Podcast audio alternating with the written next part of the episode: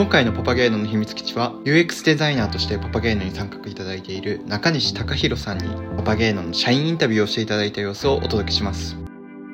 まあなんかあのノートとかでも書かれてたとは思うんですけど、ちょっと改めてそのなんでパパゲーノを創業したのかみたいな経緯簡単に教えてもらってもいいですか？2022年の3月なので、僕、社会人4年目がちょうど終わるタイミング、4年間、丸4年社会人やったタイミングで起業しているんですけど、それまでにヘルスケア系のベンチャー企業、実は3社経験していて、その中で結構、もともとメンタルヘルスとか自殺予防っていう分野に貢献したいって思いがあって、一方で自分がその何が貢献できるのかっていうのが分からなくて、結局その、うん。やりたい事業案見つからないというか、決めきれない状態で、うんまあ、ある意味企業をずっと先延ばしにしつつ力をつけるみたいな位置づけでいろんなベンチャー企業で力をつけてたんですね。でその期間で実は大学院にも働きながら通っていて、はいはいはい生学専攻の大学院に通っていて、まあ、そこでメディアと自殺予防の研究しつつ、自殺に関するとかメンタルヘルスに関するいろんなエビデンス文献も読んでいったりして勉強させていて、その中でやっぱそのヘルスケア系のベンチャー企業である程度力つけられて事業を作るとか、まあ、持続するビジネスを回していく。メンタルヘルスってなかなかこう、特に日本だとビジネスとして成立、まあ、ビジネスというかお金を回していく、活動を持続させていくっていうことがすごく難しい。でもその中でもなんとかやっていけるかもしれないって思えたっていうのが一つと、あとはなんかこう、まあ、学術的なエビデンスとの向き合い方もなんとなく分かってきて、もうあとは、やっぱ圧倒的に今メンタルヘルス分野に足りてないのは、研究の知見とかももちろんあるんですけど、やっぱ現場で最前線で実践して仮説検証する人が圧倒的に足りてないなと思ったので、利用しようと決めました。で、ただ、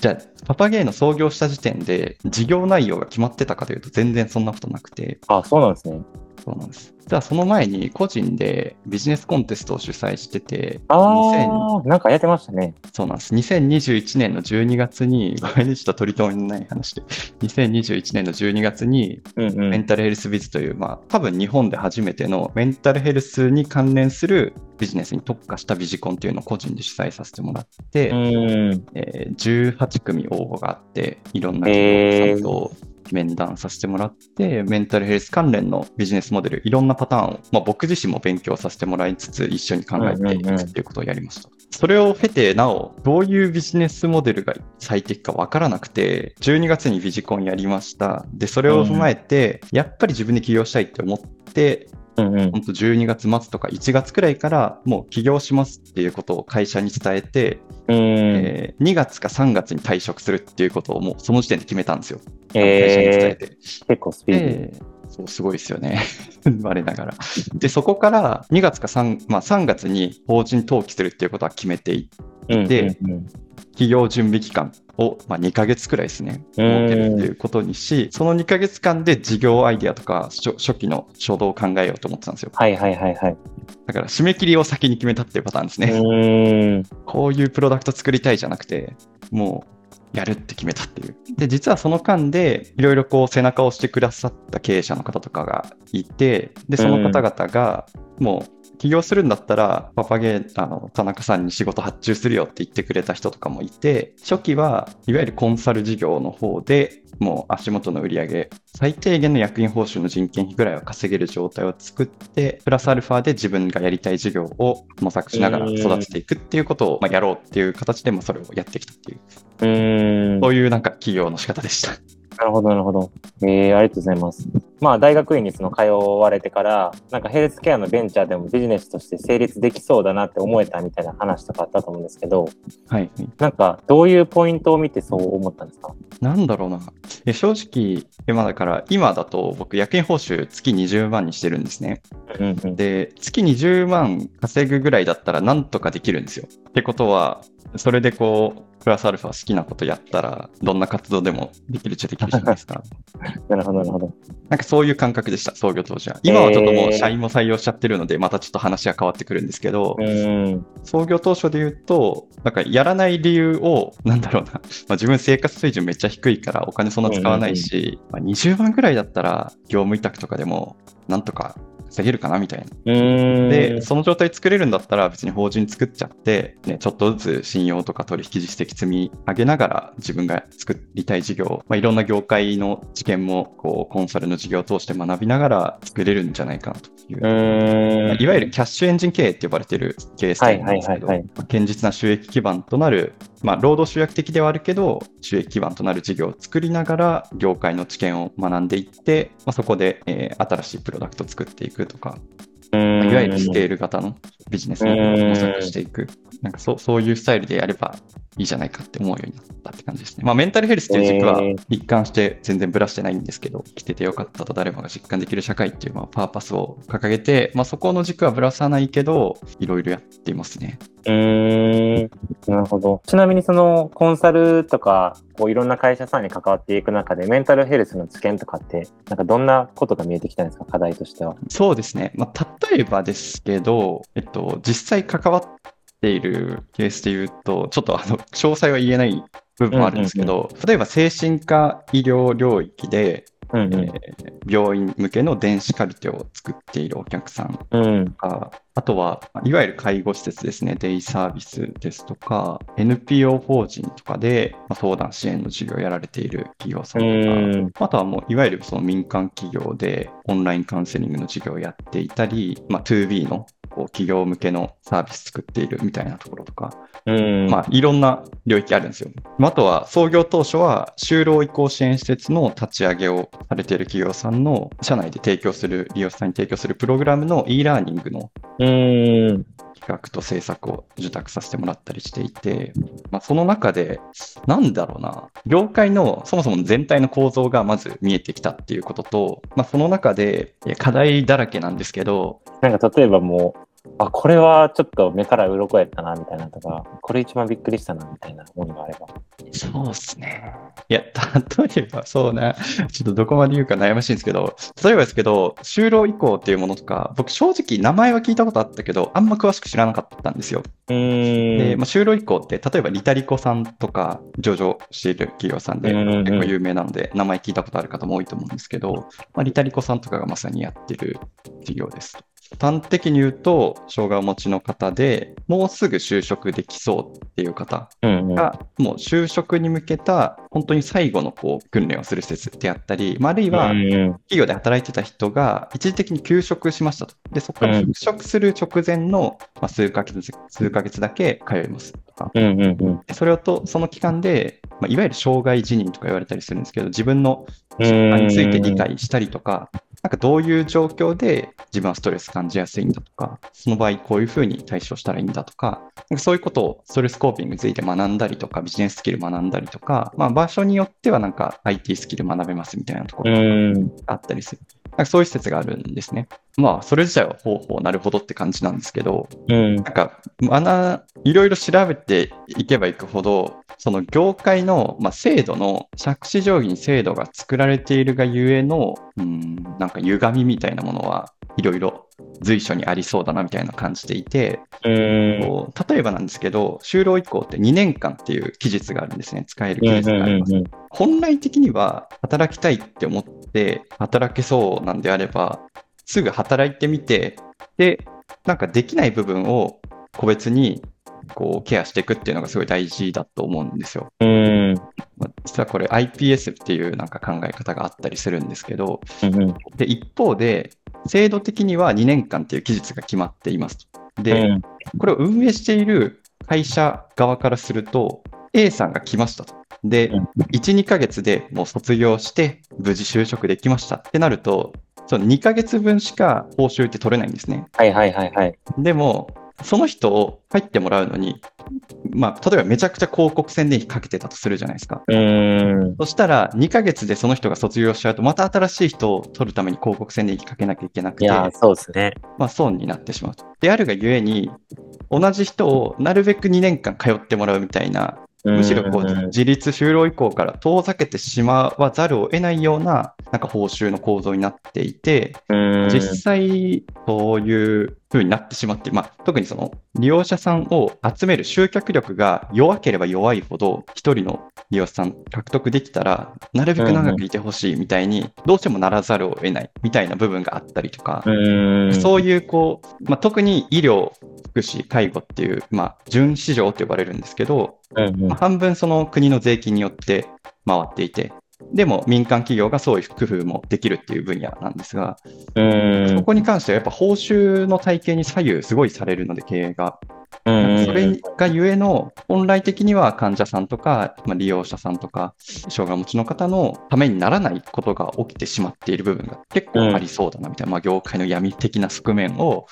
割と随所で現場でも目にすることがあって、うん。どうしたもんかなみたいな、いろいろ考えてますね。なるほど、なるほど。いや、まあ、でもそね。それはそれで、ある一方でい、いわゆる自由市場の方も、なんか課題はいっぱいあって、うん。こう企業向けと個人向けと、個人向けの、例えばオンラインカウンセリングとか、企業向けのストレスチェックのサービスとか、健康系のサービスとかいろいろあるんですけど、うんうんうん。そっちはそっちでね、いろいろ根深い問題があるんですよ。例えば、個人向けのオンラインカウンセリングとかであれば、うんうんまあ、いわゆる受益者モデルって言われている、まあ、価値を享受する本人がお金を払うっていうモデルが、まあベースじゃないですか。で例えばオンラインカウンセリングとかだと、まあ、直近だと、えっと、例えばリメンタルさんとか、アンレースさんとか、老舗だとコトリーさんとかがあるんですが、うんやっぱりその、1回のカウンセリング受けるのに、まあ、5000円とか8000円とか結構かかるんですよ。そううん高いと。いや、本当にメンタルの問題抱えてる人、困っている人って、それが払えるかっていうと、正直僕でも払えるか怪しいし、うん。なんならその、本当にしんどい状態で、さらに5000円なくなったことによって、よりこう、道が狭まるというか、うん。部分もあると思うんですよ。ってなると、なんか、やっぱりお金持ちをターゲットにせざるを得ないみたいなのが自由市場で戦っていく上で、えーうん。困る部分っていうか、まあ、まあ、ビジネス上しょうがない部分になってきてるのかなっていうのは思いますね。うん。であまあ、あるいは B2B の企業からお金を取るモデルになると。まあ、でも一方で日本はストレスチェックっていうのを2015年の12月から義務付けているんですけど、年間に1回、まあ、57問ぐらいの質問項目でストレスを計測しましょうということをやってるんですね。うん。それがすでに走っているがゆえに、こう、さらに追加でメンタルヘルス関連のサービスにお金を払わせて、手間と時間を、とお金を使わせるっていうことが結構難易度が高かったりとか、まあ、結局企業側も、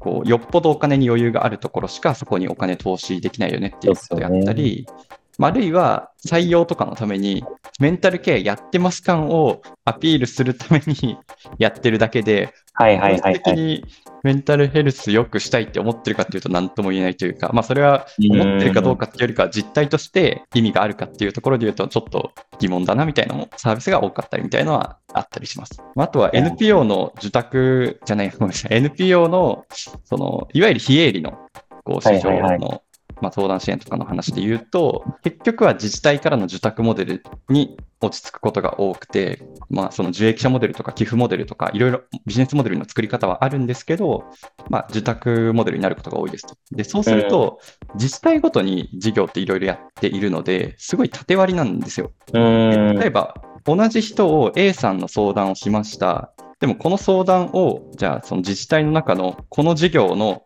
相談業務として位置づけて、えー補助金の申請の書類の報告を出すのかみたいな、そそそれともなんか別の事業の扱いとして出すのかとか、あるいはうん同じ人のをやってるのに、なんか A と B と両方とも別のフォーマットの書類を提出しなきゃいけないとか、なんかそういうこう縦割りがゆえにケアが行き届いてなかったり、あるいは現場で無駄なオペレーションが生じてしまっているみたいなところがある。うん。そういう難しさがありますね。もう掘れば掘るほどどんどん課題が出てくるみたいな。そうですね。はい。うん。いや、ありがとうございます。今、安松さん、なんていうの、肩書きこそこう代表というか、パパゲーの代表取締役だと思うんですけど、なんかその代表っていう立ち位置的にも、こうなんか自分の今の役割ってこう、どういうところにあるなと思います。今のパパゲーの社内での役割で言うと、一つは代表なので、やっぱ営業とか広報みたいな役割は結構強くて、案件取ってくるとかも、新しいお客さんとのプロジェクト立ち上げるとかも、やっぱ最前線で取ってくることは一番多いですね。うん。とか、なんか発信する上でも、もう僕自身の個人の SNS で発信したのきっかけに、なんかお仕事がつながるとかうんが多い。それはなんか代表としてもだし、僕個人のなんか、なんだろうな、得意なこと、好きなことでもあるからやってる感じではあります、なるほど、なるほど。えー個人としても好きなんですね。もともと広報畑出身なんでね。ああ、そっか。確かに確かに。で、あとは、バックオフィス全般が僕の役割ではあって、例えばですけど、実は今月からようやく給与計算を社労士事務所に外注し始めたんですけど、うんうん。逆に言うと先月までは給与計算とかも全部僕がやっていて、あとはまあ当然支払いとか請求立てるとか、うーん。まあ、契約周り、法務周りもそうですし、納税とかも全部自分でやってたり、総務周りもそうですね、やってるので、とかなんかフリーの基調作業をやるとか、税理士さんに聞きながらはいはいはいはいやってみたりとか、まあ、そのあたりは基本全部僕がやっているのと、あと、まあ結構社長の役割として大きい部分で言うと、やっぱり採用と資金調達ですね。うーん。まあ講義の営業なんですけど、うんうんうん。金融機関とか回ってこう資金調達してくるっていうのが、まあ、今直近でだと、これまでだとやっているところであるのと、うんあとはメンタルヘルス興味ありますっていう学生さんとか知り合いで、例えばミーティーとか経由で連絡でた方とかと、とにかく会いまくって、えーパパゲーノにちょっとでも興味ある人とか応援してくれる人を増やしていくっていうことはずっとやってますね。なるほど。えー、ありがとうございます。今回のインタビューでもそうだったんですけど、自分にとってのこうリカバリーとはみたいなとか、うん結構パパゲーノってそういう、なんていうの、リカバリー、うまく言葉にできないですけど、こう、なんかミッションとか、パーパスっていうのかな、みたいなものをなんかすごく大事にしてるなっていうふうに思っていて、なんかその辺のこう、を作ったりとか、やっぱ広めたりみたいなのが安松さんが中心にやってるっていう感じですかね。確かにね、どうなんでしょうね。なんかもう採用時点でそこに共感する人が集まってきているからっていうのは結構大きいかもしれないですけど、うん、なんかいいわゆるインナーブランディングみたいな施策をめちゃくちゃ注力してやってるかっていうと、なんかな何や、なんだろうな、まあ、事業としてメンタルヘルス領域やってるから、おのずと日々考えるなみたいな感じの方がもしかしたら強いかもしれないですね。まあ、例えば、うん。エーザイさんがやってるそのヒューマンヘルスケアの概念を浸透させるために、あの社員みんな患者さんと一緒に時間を共にするみたいな施策をやってたりんですねはい。例えばそれに近いことで言うと、僕らやっぱりもう最前線で当事者の方と関わりながら、絵本を一緒にその人の体験談題材に作るとか、音楽を作ってみるとか、うんみたいなのを、まあ、創業当初からずっとやっていたので、当事者との対話の中で、業界にどんな課題があるのかとか、どんな人にどんな価値を届けたいのかみたいなのを自分なりに感じたことをもとに考えるきっかけみたいなのは全員それぞれにあったかもしれないなとう思います。なるほど。えーめっちゃいいですね。あとはね、9月に指定を取れる予定なんですけど、まだ確定ではないんですが、取れる予定なんですけど、就労継続支援の B 型という、まあ障害福祉施設を自社でやるっていうことを決めているので、まあおのずといろんなこう障害をお持ちの方と対話する機会っていうのはすごく増えてくるし、まあそれぞれの方の自分らしい生き方を模索して、それを実現していく、挑戦を応援していくっていうことをまあ最前線でやっていくことにはなるので、うーん。まあ、その過程でミッションであったり、まあ、会社のパーパスもだし、会社のパーパスと自分個人としてのなんか人生でこんなことやってみたいっていうのが一体何なのかっていうのを考え直す、見つめ直す機会はすごい多いのかなとは思いますうね。ーん。なるほど。もうみんな現場から勝手に吸収していくみたいな感じなんですね。そうですね。でも実際そうじゃないですか。その一時情報というかうん、本当にその。現場で困ってる人が実際にいて、その人との対話を通じてしか、なんか課題に対する当事者意識とか、解決したいっていう熱量とかって湧いてこないものかなって個人的には思っているので、そうですよね。なんかいくらロジックとか綺麗事でパワーパスとか掲げても、それだけだとやっぱ難しいなっていうのは思いますね。確かに確かに。いや、ありがとうございます。なんか、ちょっと話変わって、まあなんか生きててよかったと、誰もが感じられる、こう、社会の実現みたいなところを目指してると思うんですけど、いろんな人が、こう、生きててよかったって思えたらいいわけじゃないですか。なんかその中で、こう、精神障害みたいなところにあえて注目した理由とかってあるんですか？そうですね。やっぱその課題が根深くて、かつ僕らにできることがある領域がどこかっていうのを探索した結果かなとは思っていて、うーん。まあ、あの、正直、どういう対象層でもよかったし、どんはいな事業でもいいとは思ってたんですよ。うんうんうん。創業当初から。で、ただまあ、いろいろとやっていく中で、まあそう、メンタルヘルスって言ってもね、本当広い問題で、特にその、なんだろうな、診断名がつかないようなうん。方であっても、例えばまあ僕とかであっても、メンタルの浮き沈みはもう当然あるし、うん。こうじゃあ果たしてじゃあみんながみんな生きててよかったって実感を持ててるかっていうと、別になんか診断名がつくつかないとか関わらず、こう持ててない人もいっぱいいると思うんですよね。で、なった時に、まあいろいろあるんですけど、一つは、まあ僕がもともと自殺予防周りに何らか貢献したいって思いがずっとありましたと。う。そうん中、で、やっぱり就業状態とか社会的孤立とか、社社会の役に立ててないみたいな感覚とか、まあ、そのあたりってやっぱ自殺の危険因子として大きいんですね。まあ自殺の問題って本当に複合的な要因が絡んでるので、これが原因です。だからこれ解決すればなんとかなりますっていう問題でもないんですけど。まあ、事実として実際自殺された方の統計データ見ると、半数以上は無職の方が自殺されてたりするんですね。うん。とか、まあ、社会的孤立とか、まあ、あのジョイナーの自殺の対人関係理論っていうのが結構有名ないろんな研究がされている理論があるんですけど、まあ、他者のお荷物になっている、他者に負担かかってしまっている、自分なんていない方が社会にとっていいんじゃないかって思えてしまう。そういうものが自殺の危険因子として一つあるって言われてたりするんですね。まあ、そこに対して、何らかその自分らしく生きるとか、他者の役に立つとか、まあ、人との関わり、つながりがあるとか、そういう環境を作るっていうことができたらいいよなと思ってました。うん。で、いろいろ調べていく中で、やっぱり精神障害とかメンタルヘルス、メンタル不調に関する、こう、社会の無知とか、まあ、偏見、スティグマって呼ばれたりするんですけど、うん差別の意識とかがあるっていうことと、あとは、まあ、そういった方々に、やっぱ選択肢がない、もしくは選択肢はあったとしても、実態として選べない環境が作られてしまっているうん。みたいなことが結構大きい問題としてあると思っていて、特にまあいろいろと探索していく中で、やっぱ障害福祉施設に通っている人とも対話する機会が多くて、そこにいろんな課題がありそうだということがまあ分かってきた。で、その中で僕たちにできることがすごいありそうだなっていうのが見えてきたので、まあ今の授業に至っているという感じですね。なんか具体的に選択肢が狭まってるって、例えばどういうことだったりします？例えば僕らが立ち上げる就労継続支援の B 型に関してで言うと、はい。全国で1万4000事業所あるんですね。うんうん。で、まあ、障害をお持ちの方で、なかなか一般の企業で内定を取って働くっていうことが難しい方が通所して、まあ、お仕事をするような施設なんですけど、IT 系の仕事、パソコンを使った仕事ができる事業所って3%ぐらいしかないんですよ。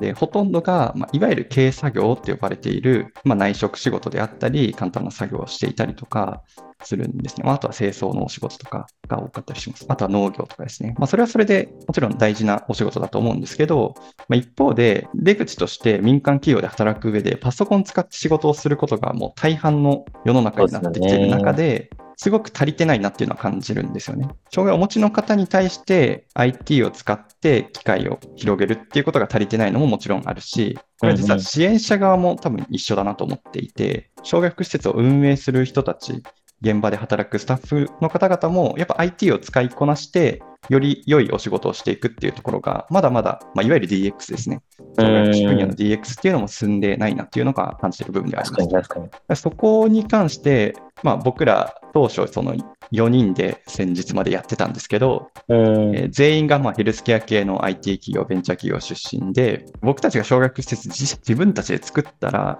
その IT の知見、DX の知見をフル活用して。なんか新しい取り組みができるんじゃないか、業界に貢献できるんじゃないかっていうのをすごい如実に感じてうーん。やろうって決めたっていう感じですね。えー、確かに。なんか、やっぱりその、IT 畑出身の人間からすると、ここはおかしいじゃないかとか、なんでこれができないんだろうとか、いっぱい見えてきますね。そうですね。うーん。なるほど、なるほど。もちろん、あの、業務の効率化っていう意味もあるんですけど、うんうん。提供できる支援の質を上げるっていうことと、業務の効率化と、まあ、両方の側面あると思っていて、例えばですけど、まあ、それこそチャット GPT とか、こう画像生成の AI とか、まあいろんなツールが今出てきてるじゃないですか。 Notion の AI とか、 Canva とかもそうだと思うんですけど、じゃあ Canva を使って簡単なチラシがデザインできるようになりましたってなるだけで、じゃあなんか地、地元で、なんかちょっとしたイベントを企画してやってみるとかって、すごいやりやすくなるとい思うんですよ、やー、間違いないですね。でも、それが、じゃあ、キャンバ使ったことないですと。でパソコンも、まあ、家に一応あるけど、ほとんど使ってないですっていう状態だと、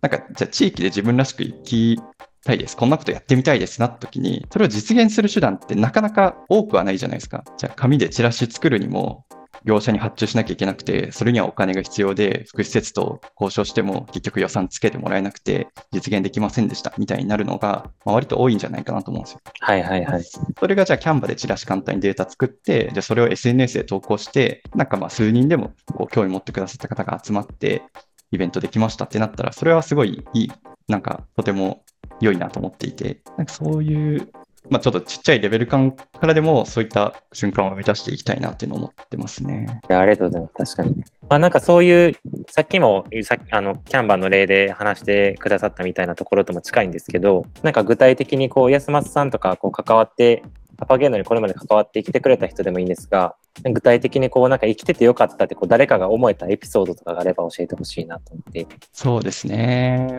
実際それ、僕らのパーパスって、基本的には個人の主観によるものなんですよ。こう生きててよかったっていう実感をこう広めたいっていう。うんうん。で、その実感って客観的に、じゃあ例えば仕事について年収1000万あれば生きててよかったと実感できるかっていうと別にそうじゃないじゃないですか。うん。なんでこう、なんとも言えないんですけど、まあ一個こう、エピソードとして紹介すると、まあ、かけるんさんという方と、飛べない鳥のかけるんっていう絵本を、僕たち創業当初、まあ一作目の絵本として作ったんですね。彼は、まさにその就労継続支援の B 型事業所に通所されている佐賀県にお住まいの方で、まあそれこそまあパソコン使った仕事とかやってみたかったけど、身の回りにそういった事業所なくて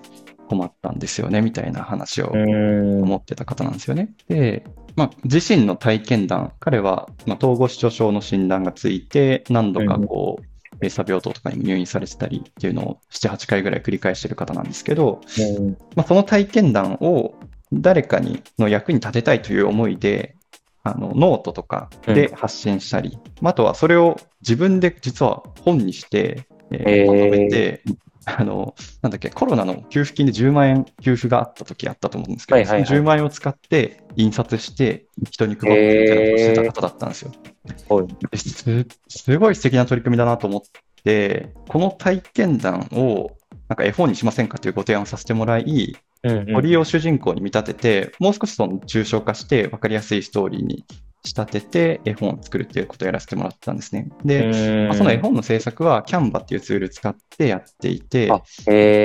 い、そうなんですよ。で、毎週のミーティングで本当にこう、ちょっとずつちょっとずつレベルアップしていって、2ヶ月とか3ヶ月ぐらい多分かかってるんですけど、合計で。うん。もう毎週毎週ミーティングして、もっとこうしよう、もっとこうしようみたいな改善を重ねて、まあ、ようやく1個作品作り上げて、うんそれを経て、例えばですけど、なんか、まあ、簡単なところで言うと、まあ、チャットでコミュニケーション取って、一つの作品作り上げるために、施設に意図を伝え合うコミュニケーションを取るっていうことであったり、うん。あるいはビデオ通話をして、ミミーティング通して、なんか毎週 ToDo をちゃんと出して、こう、来週までに持ち帰ってやってくるとか、なんかそういう基礎的なところであったり、うん。あとは Canva っていうツールをどうやって使うかっていうのを覚えたり、あとは実は僕たちのプロジェクトでは NFT っていうのを当時流行ってたので使ったりもして、こう、ウォレットを自分で作ってみて、あの、暗号通貨も買ってみて、NFT を自分で発行してみるとかもやってもらったりしてたんですね。うんうんうん。それを経て、やっぱこう、いろんなツールの使い方を覚えていくことで、結果その地元でのピアサポートの活動にも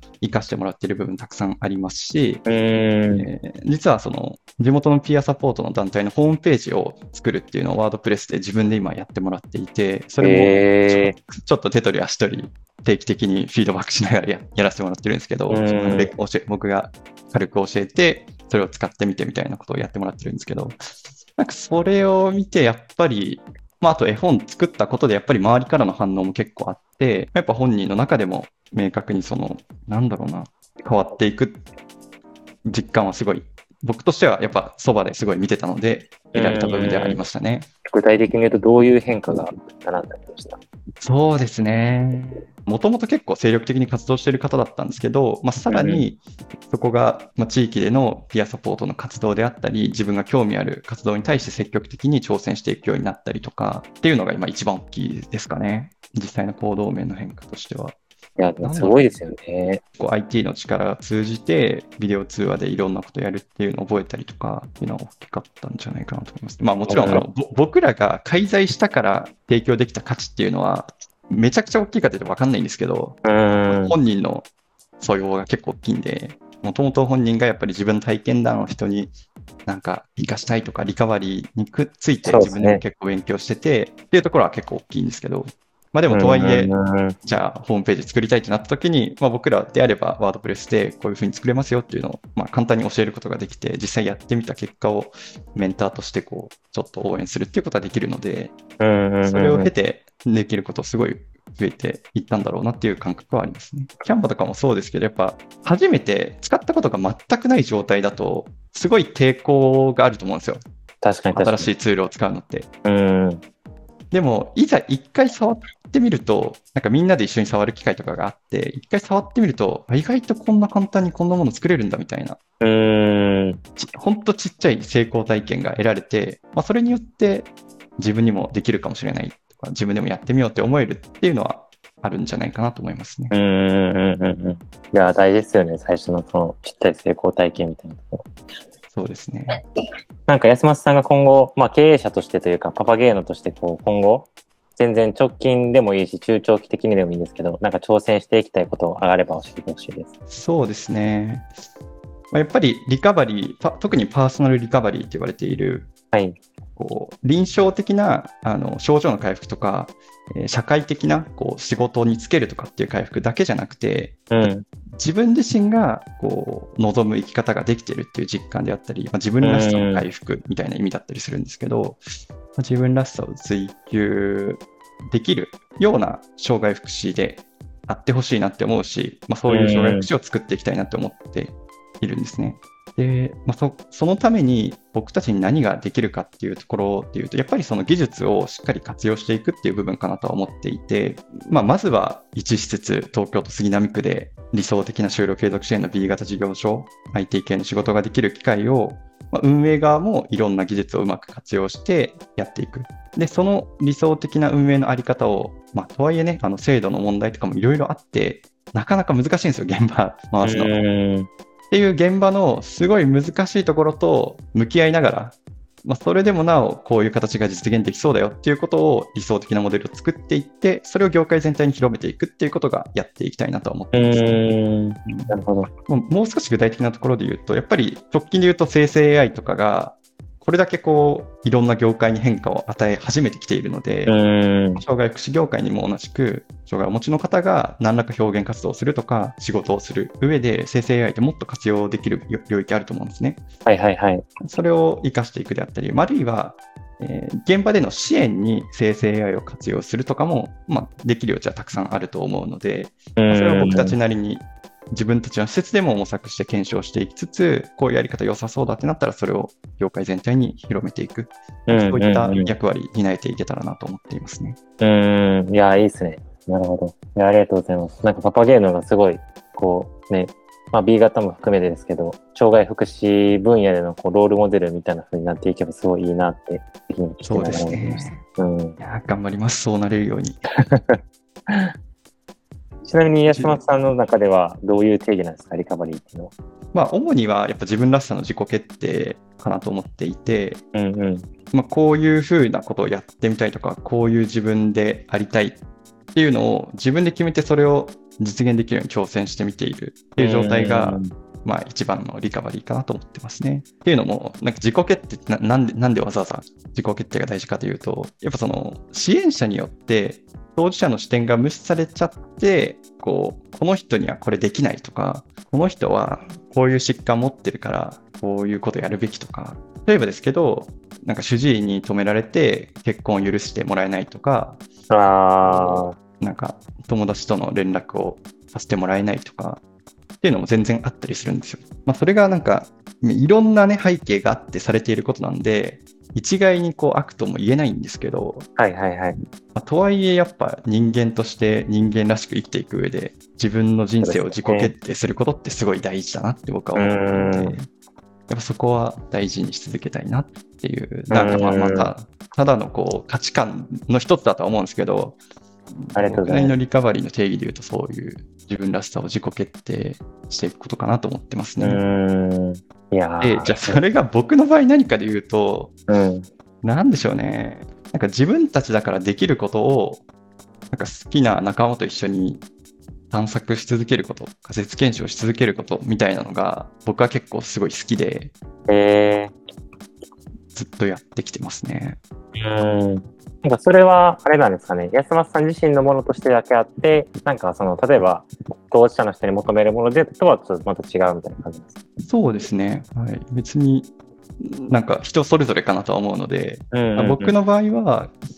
なんか自分だからできることとか、パパゲーノだからできることって何かなっていうのをいろいろ考えるのが好きで、まあよく will, can, must とか should とかって言うと思うんですけど、まあ自分たちがやりたい意思を持ってることっていろいろあって、その中でやっぱ、まあ、できないことを無謀にやり続けるのもできないので、うん。まあ、ある程度こう強みが生きる部分とかできる部分があって、かつ社会からも求められているっていう輪が、まあ、重なる部分が何かなっていうのをやっぱ常に考えてますね。うん。でそこになんかうまくはまっていって、はまっていく部分に挑戦できてるとすごいワクワクするし、なんかやってよかったなって思うことが多いですね。えー、なんかあります？具体的なそのエピソードみたいな。まあでも障害福祉をやってるっていうことがまさにそれかなと思いますけど、ああ、いや、いいですね。まさか自分が福祉施設を自社でやるとは思ってなかったですからね、創業時点では。確かに。アイアイセック的視点でも結構珍しいなと思いますよね。なんかそういう人って。なかなかこう、現場の支援を自分で立ち上げようみたいなの聞いたことないんで。そうですね。うん珍しいと思います。いや、いいですね。でもなんか、こう、すごい話聞いてると、まあ、障害福祉の中でのロールモデルになり得たいというか、まあ、っていうところの気持ちもあるし、なんか一方でこう、入り込みつつも、なんかこう、アウトサイダーとしての役割みたいなところもやっていきたいみたいな、なんか両方あるのかなと思って、すごくいいなっていう話を聞きながら思いましたね。なんかよく若者、よそ者、バカ者がこう業界を変えるには必要だみたいに言われたりするんですけど、うーん。まあ、まさに僕とかって今27なんですけど、もうその3つに当てはまると思うんですよね。確かに。なんかアウトサイダーの役割は確かに果たしていきたいなっていうのは思いますね。いやー、めっちゃいいですね。じゃあ、これで以上になります。はい。続きよろしくです。はい。よろしくお願いします。ありがとうございました。はい。失礼します。失礼します。